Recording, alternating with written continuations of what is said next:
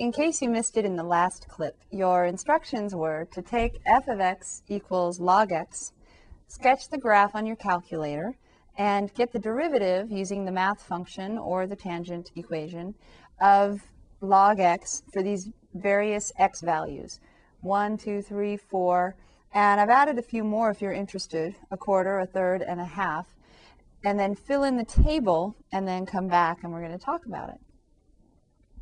So, if you've done that now, coming back, f prime of one, did you get one? And f prime of two, did you get a half? And f prime of three, a third? And how am I remembering all this without having to look at my notes? I can't imagine how I'm remembering this. It's the reciprocal of the input value, isn't it? Did you get that? I hope so. You probably got zero point three three three three repeating, zero point two five. And then those obviously were okay. To input one third, you can actually do one divided by three, enter, and it should work. So I get these derivatives, these slopes of tangent lines for the graph. And I'm just going to sketch a little quick one here, right there. When x is one, the slope at one is also one. And, but unlike the exponential function, which is itself, as its derivative, has itself as its own derivative.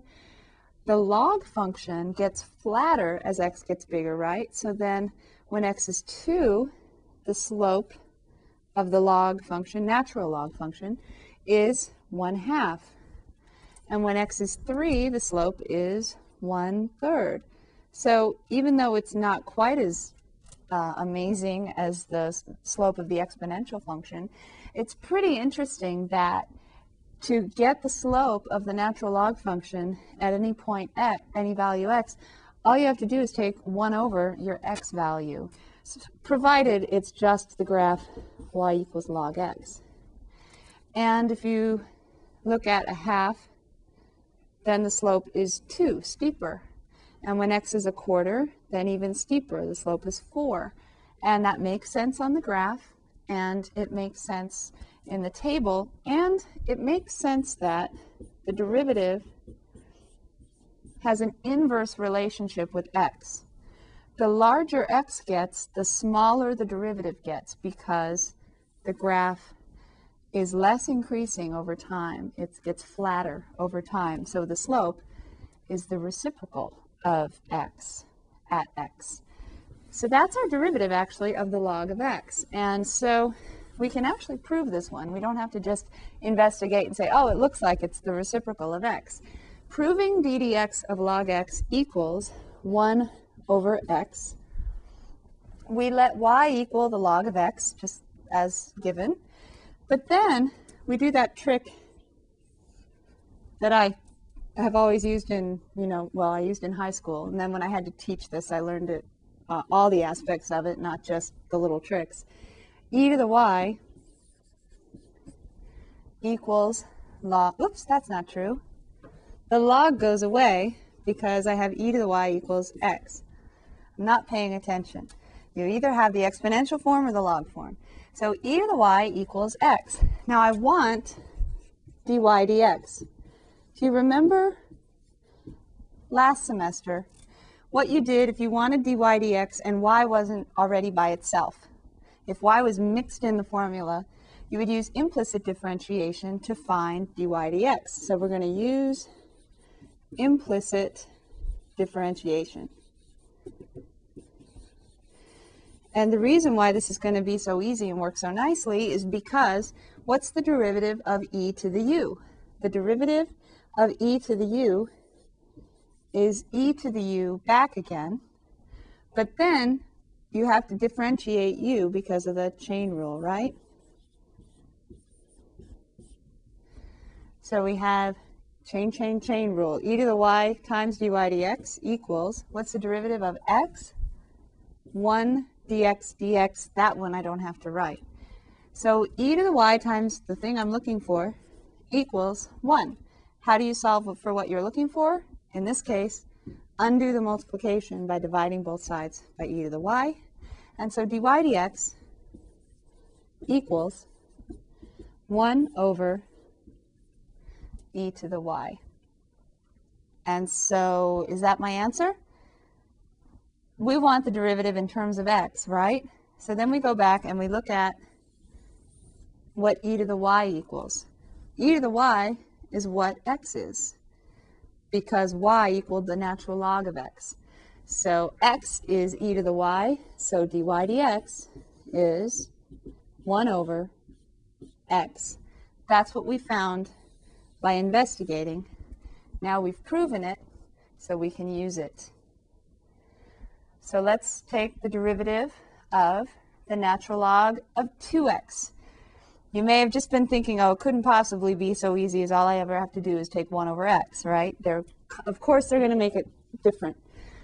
But we don't want to just ha be able to differentiate log of x. We want to be able to differentiate log of anything pretty much, right, within its within reason, within its domain. So I have the log of two x I want to differentiate.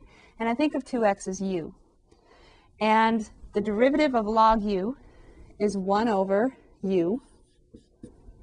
But then, if u is more than just x, I have to use the chain rule. And so I have two over two x is, well, that's strange. The derivative of log two x equals one over x again. So if you have your calculator handy, you could graph this. When x is one, we still have Uh, we have log of two now. So what does that do to our graph? Log of two is not equal to zero. Log, sorry, when x is one. When x is a half, though, log of two times a half is log of one. So now that's where zero is, at the point one half comma zero. So my graph goes like this, but my graph is shifted a little bit. So the slope at one half this time is f prime of log two x. It's one over x, right? Which is two. So this time this graph is steeper. It's got a slope of two for an input of a half. Did I do that right? The slope at a half is one over a half, which is two. A half also happens to be where my zero is, because two up here, two times a half will be one, log of one is zero. So this graph is steeper, but you may recall that if you multiply x by something, you make the graph steeper, don't you? So even though the slope looks like it's the same, your inputs are slightly different, so the graph has changed. Let's talk about, in this problem, f double prime of x as well. It works the same way it does for every other function. You just have to be careful. So f double prime of x is the derivative with respect to x of the first derivative. We're using f double prime of log two x again. So that's the derivative of one over x. And the derivative of one over x is the derivative with respect to x of x to the negative one, which is negative x to the negative two, or negative one over x squared. And what do we know about negative one over x squared in terms of x? If x is zero, it's undefined, right? But that's okay, because we don't want to, that's not in our domain anyway. Um, also, negative infinity is the limit as x goes to zero from the right, and our graph is going down to negative infinity, so that's interesting. But, um, sorry, the tangent lines are also getting very steep. So the vertical tangent lines are corresponding to the zero in the denominator. But if x is greater than zero, then the concavity is always concave down, because the second derivative is negative for all x greater than zero. And all x greater than zero is the domain anyway. So that proves to us what we saw before. Because the second derivative is negative for all x greater than zero, that proves to us that the graph is concave down for all x. And we can find the second derivative the same way we do for anything. We find the first derivative and then differentiate again. Be careful to keep track of the chain rule whenever you need to.